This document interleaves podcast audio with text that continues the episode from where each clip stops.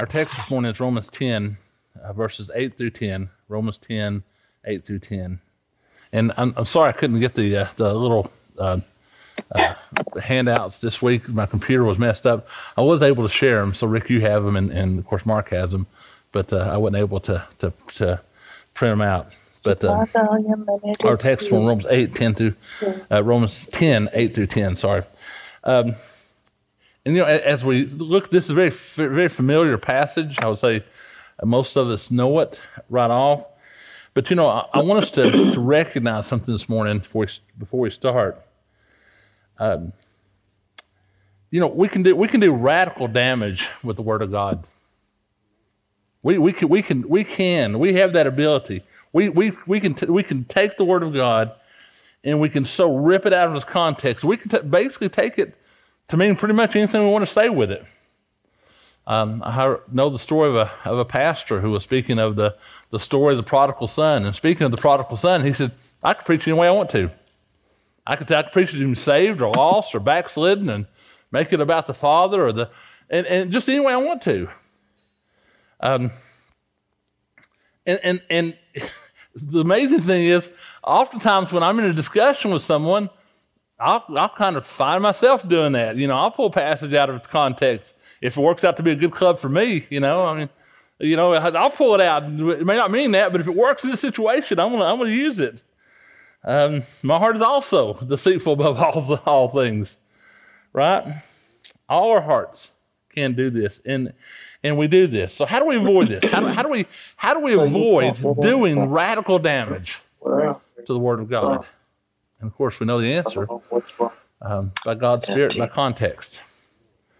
You know, and, and part of it too, we, we use the confessions. I mean, I know it's something that's, that's, that's, that's kind of fallen away in, in, our, in our 21st century church is those confessions. But, but the, I mean, there's a reason why, as a church, when we started, we said, you know, we, we, we have to go back to confession, uh, the confession of faith. Now, it's not, it's not greater than the Bible, it's not over the Bible, but it helps us you know, kind of help us line up with it, that, that second point. But, but context, and we must compare Scripture with Scripture.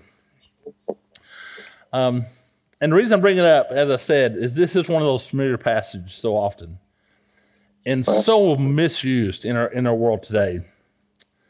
You know, this passage is the foundation of the sinner's prayer that you hear and most of you were taught.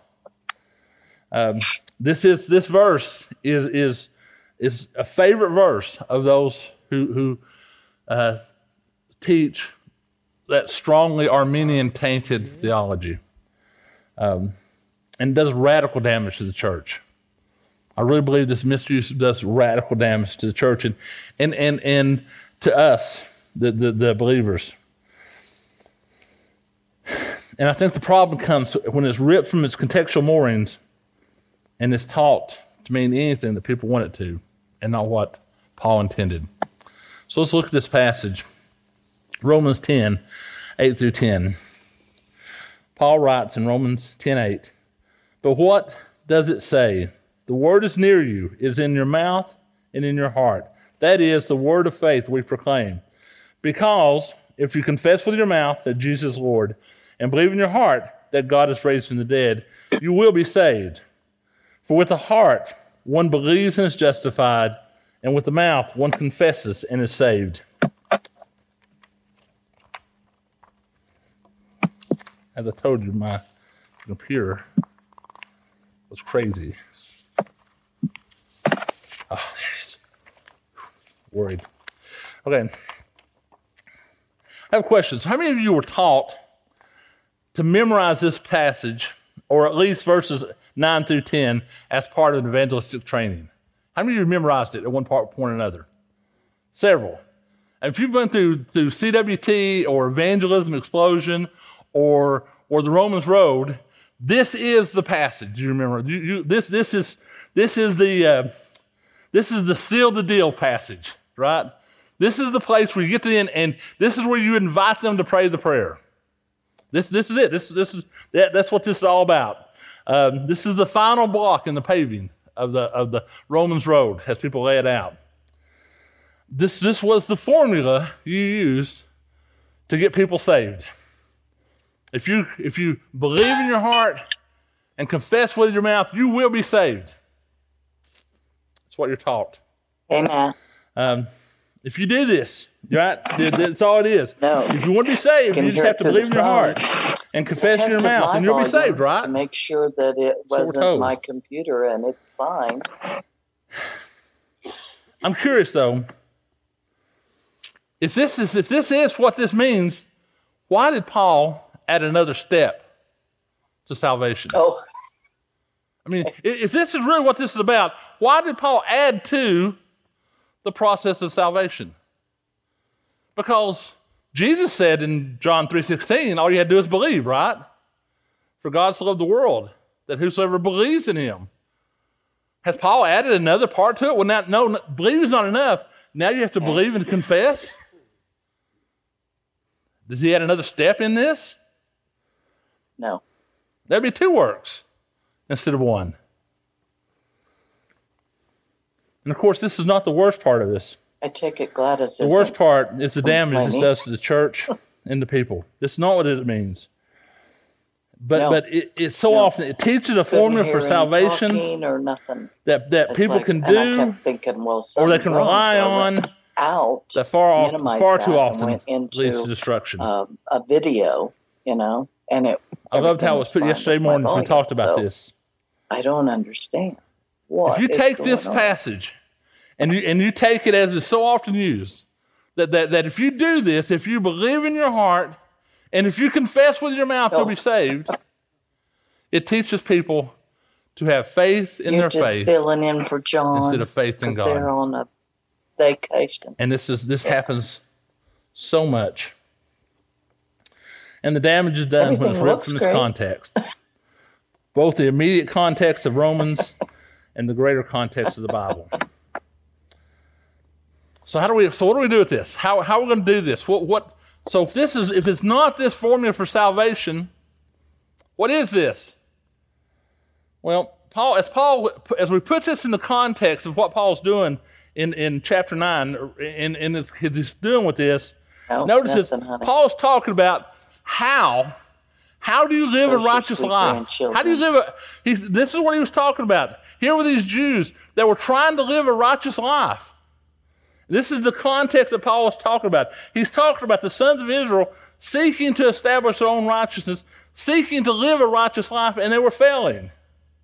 They failed. They stumbled over the stumbling stone of Jesus Christ. They, they were here. They are. They're, they're trying to live this righteous life. They're trying to live this out, and they fail in this. They, they're, they're not. they when we talked about that, they're trying to live Don't by stress. the law. Just you just listen and, Paul points enjoy, this out we'll in chapter 10, verse 5. Playback on uh, of, of Website. Romans. For Moses maybe writes about a little glitch. the righteousness that is based on the law, that the person who does Oh, the no, commandments it's shall live by them. I mean, you know, Paul says there's a problem. If you're trying, We're if you're trying we aren't to to, to establish so to live a righteous y'all. life Love y'all. by, by keeping the law, you have to keep all the law. You can't pick and choose. You have to do all of them. And last week we talked about this, and Paul was quoting from, from Leviticus 18. And he said that, that God said that, that, that you if you that if you want to that um, to live by the law, Uh huh. yeah, it's it's She's that, not complaining. sorry, that She's righteousness based on the law, the person who does them So- commandments shall live by them, all of them. And in that context, he's I talking about the and come back punishment for sexual sin, the the consequences of sexual sin. That that if you that if you want to try to live these commandments out, you have to do all of them. And when you fail, there are consequences. Romans 18, 24. Do not make yourselves unclean by any of these things, any of the sexual sins, any of the sexual problem. For by these, the nations I'm driving you out before you have become unclean. And if you do any of these sexual immoralities, he goes on in verse 28, the land will vomit you, vomit you out when you make it unclean, as it vomited Yeah. out the nations that were before you. Paul, so so Moses said, all right, you want you want to live Well, I don't know. by the law, you want your she by the law, you have to do all of them. And if you I don't, if you don't, you will be vomited out of the land. I didn't realize that you Exiled, would be expelled. able to connect like you do. The first But time I, as we I saw last week, uh, though, it didn't end there with the land vomiting them out. Fixed it, you know. Oh, Moses wouldn't went on and quoted- It was just Paul went on and quoted Moses um, from Deuteronomy time. 30. So that's In when I that passage, the message, and Moses is telling them right that God will bring you back. yeah. And as I said last week, Um, I really want to encourage you open your Bibles to Deuteronomy 30. Don't lose your place. We're, we're going to kind of have these two side by side, but but we really need to take these two passages and, and lay them out because we need to see the change and we need to see what's happening. So Deuteronomy 30 and and and Romans 10. So so you, you- we've in Deuteronomy 30 again. The context is Uh-huh. after you've been vomited from the land, after you've been exiled, after you've been sent back, sent out there, it's like, God's going to call you back. yeah, Deuteronomy let's see 30 if we can do it at the way. Beginning. 31. And when you've done all these things, and, and, and, and all the curses have fallen upon you, and God Yeah, has and, God has Matt. called you back you. to your nation, then then what happens? when God brings you out of exile from the land you've been cast to, what does it look like then for us? And just so you know, that's all of us. That's every one of us. That we were there was an exile that all of us, that all the children of Israel walked, and that all of us walked into, and God until God brings us out of it, brings us back.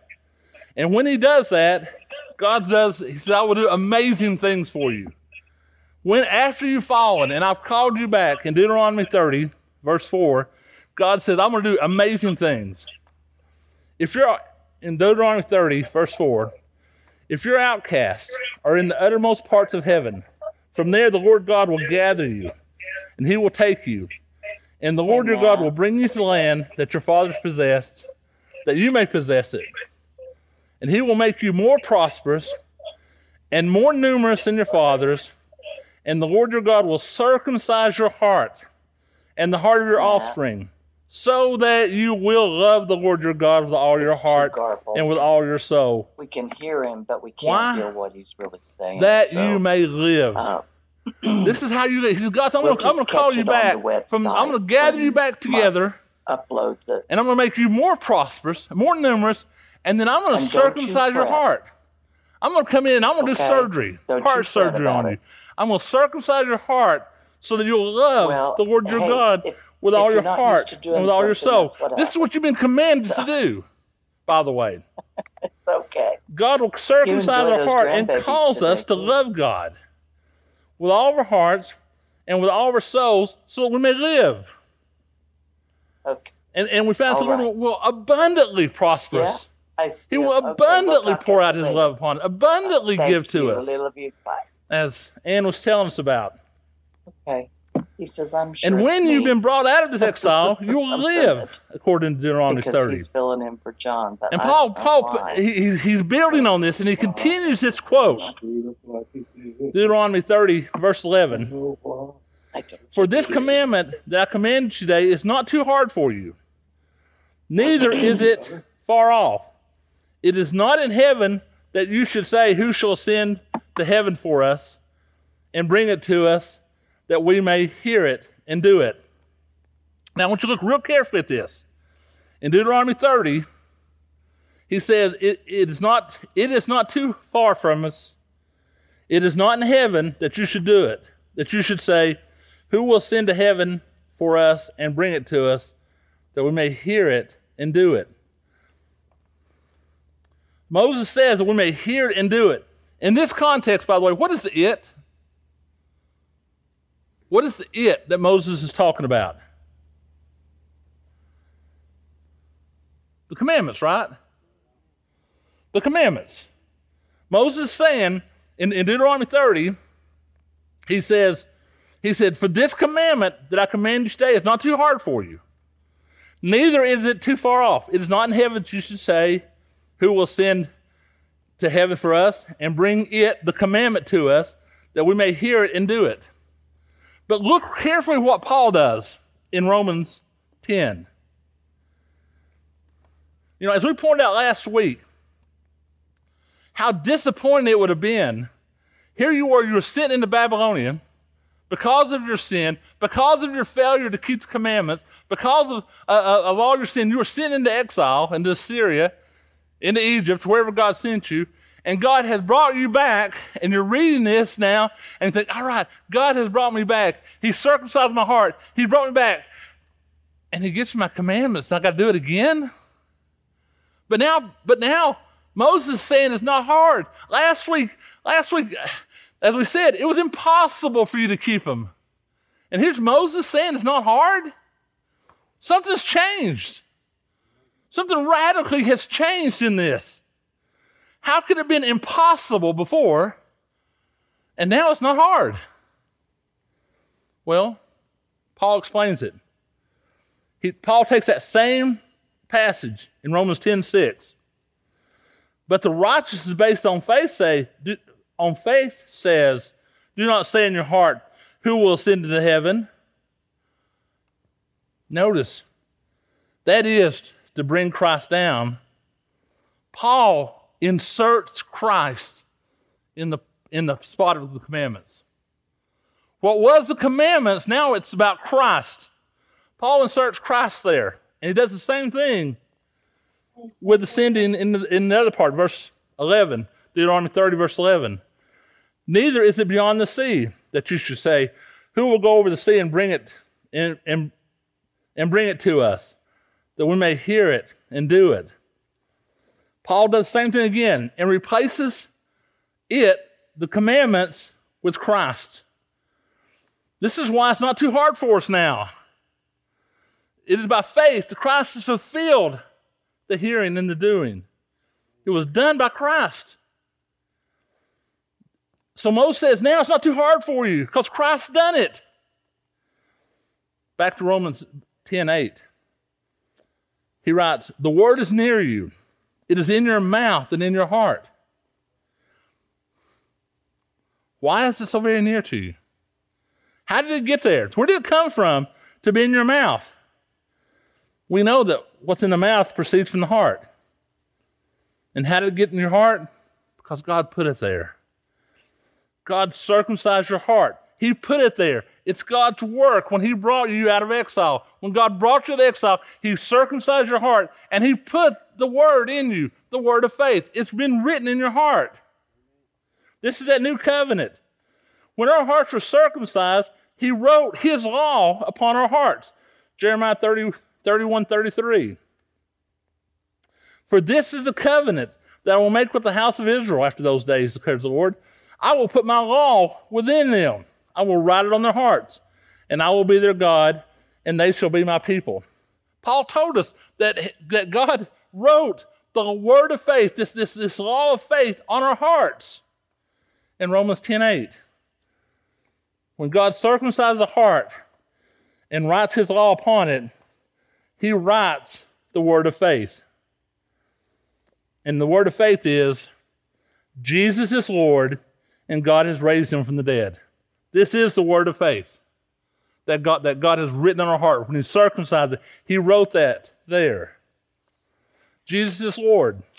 Now notice, he doesn't say Jesus Christ, even though that'd be true. He doesn't say Jesus, God's Son. Just Jesus. That, that, that personal name, that, that, that, and the, the, the, the Jews would have read that, that Yeshua, that, that man, that, that, that one who came here. He is Lord. He is Lord. I think Paul's referring back to that stumbling stone, that thing that, that, that stone of offense for you, that, that thing that you, you stumbled over, you couldn't handle. He is sovereign over all things. He is the one who sends out and calls forth. In every situation, He is sovereign, He is Lord. Even over salvation, He is Lord. This is that word of faith that God's put on our hearts that, God, that Jesus is Lord and that God has called Him from the dead. The sacrifice that was made on your behalf was accepted the payment was made.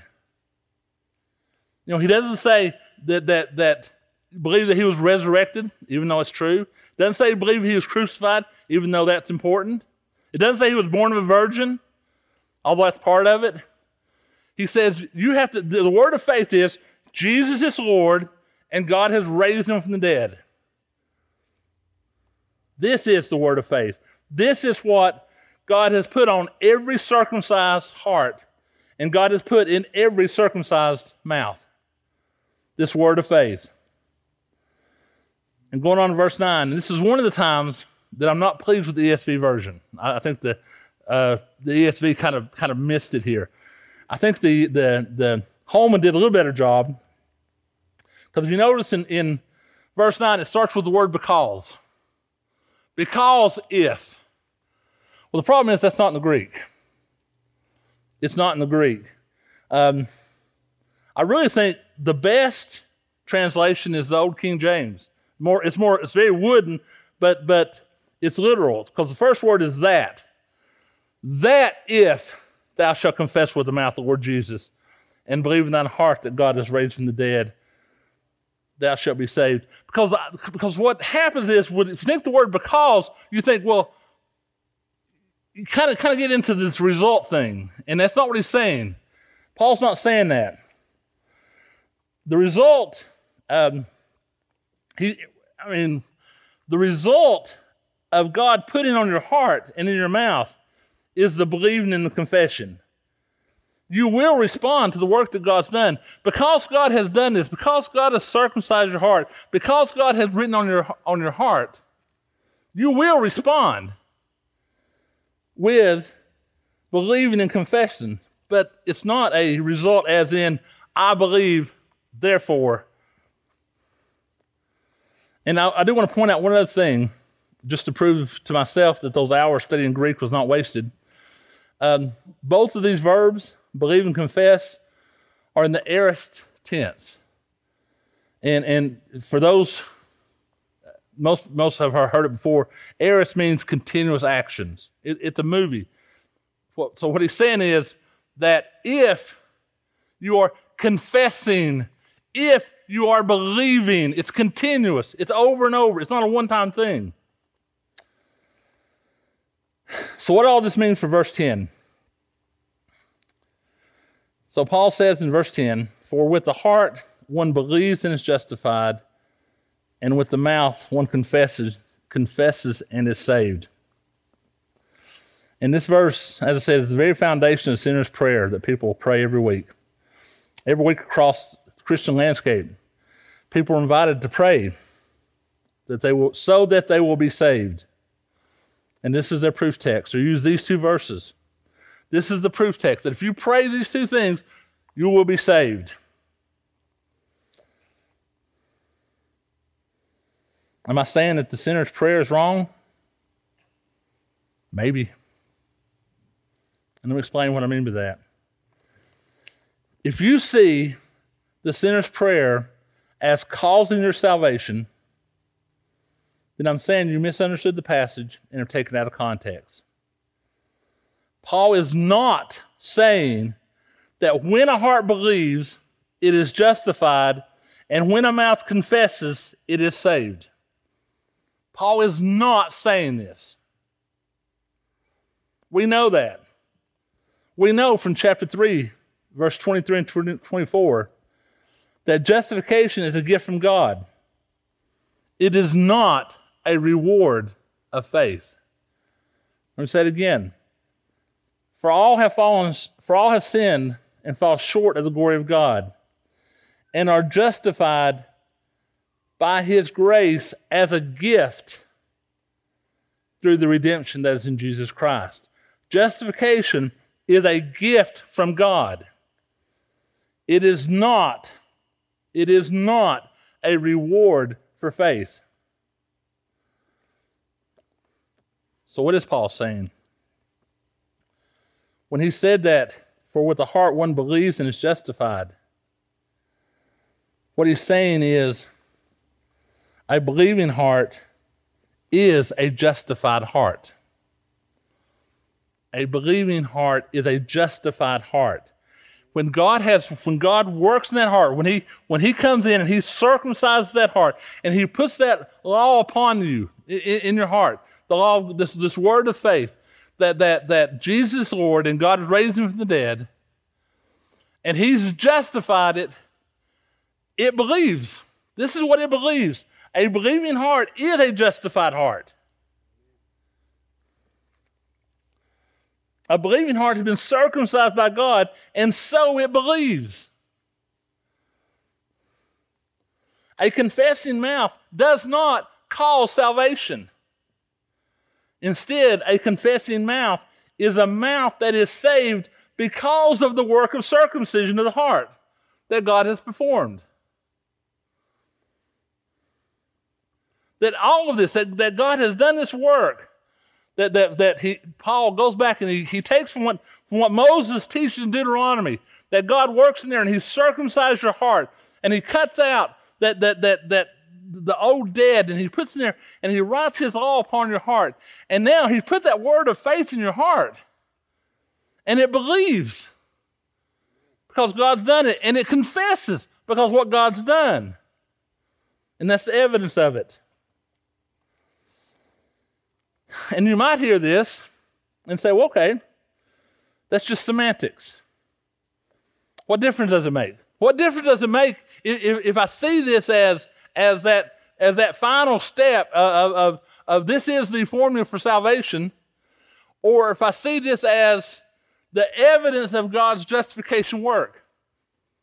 It's still the same words, right? It's still the same thing. What difference does it make? I'm here to tell you, it makes a huge difference. One thing, and probably the worst thing, it's been used to deceive a lot of people into a false sense of security. It has been used to, to deceive a lot of people into a false sense of security. People say, Well, I've done those things. I, I, I believe it in my heart. Jesus Lord. And I confessed it. Man, I walked down, oh, I, walk down the aisles and I, that was my confession. Jesus is Lord. God raised him from the dead. He paid the price for my penalty.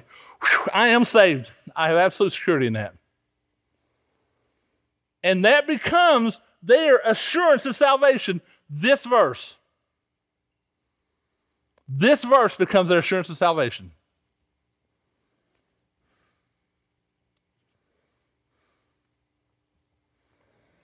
Now, they might not want to, to, to confess with their mouth, but they did it.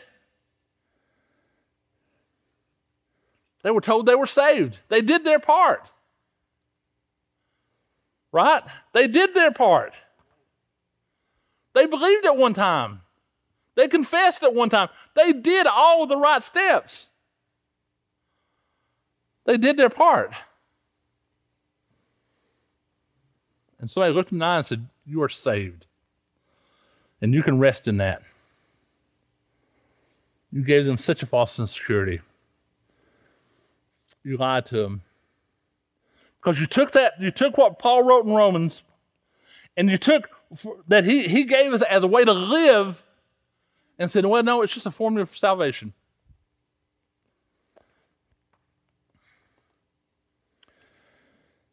Number two, the second major flaw with this is it leads you to look to yourself instead of recognizing that it is God who does all. You are the catalyst of your own salvation. Okay, so this so here it is, it's laid out here, but it's up to you, brother. If you'll if you'll if you'll if you'll think the right thoughts in your head, if you'll say the right words, it's all up to you. And that becomes the whole pattern of your salvation. It's up to you. It, it, it's you begin it and it's the way you continue. So if I find myself struggling with sin, well, it's up to me. I just got to try harder. Lord, forgive me. I'm just going to try hard. I'm going to do better today. Had an old old missions professor. He said, "As you begin, so you go. The way you, way you start it is the way you finish it." And finally, and I think it's one of the worst places, one of the worst ways, is I said, it, it takes a strength and a hope for living and turns into a formula for salvation. You see, I mentioned this is this is to be an everyday occurrence. This was not something that you did at the beginning. Okay, so so all right, I, I, I want to be saved. So let me let me Jesus Lord, and I'm gonna believe in my heart. I get that out of my way, and I can forget this. No, what, what, what Paul was saying, this is this is the life of righteousness. This is this is it. It's every day. Every day I am to believe in my heart Jesus is Lord. That means the things he tells me are right. That means the things that come, he allowed. That means the things that he kept away, I don't need. He's Lord. And I may struggle with that, but this is every day.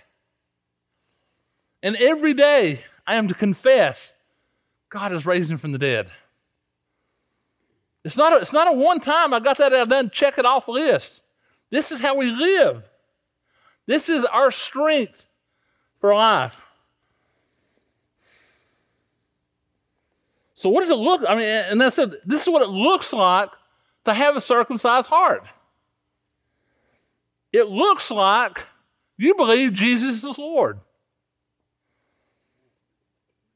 What does it look like to have a circumcised heart? It looks like you confess God is raising from the dead. Not, not one time. Not, not at the end of a service when you've heard just as I am for the, you know, umpteenth time and you come in, all right, I'll, fine, all right, I'll, I'll do it. I'll do it. I'll, I'll do it. I will, you know, I will, I'm going to do it. Okay, fine. Whew, I got that out of the way. I am now saved. Check that off the list. That bucket list thing's done. That's not what he's saying here at all. That's not what Paul's saying here.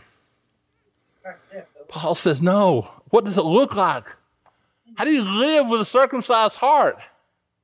God wrote that on your law. I mean, God, God wrote the law on your heart. He, when He circumcised, He put that in there, and it changed the way you live. You live knowing that Jesus is Lord.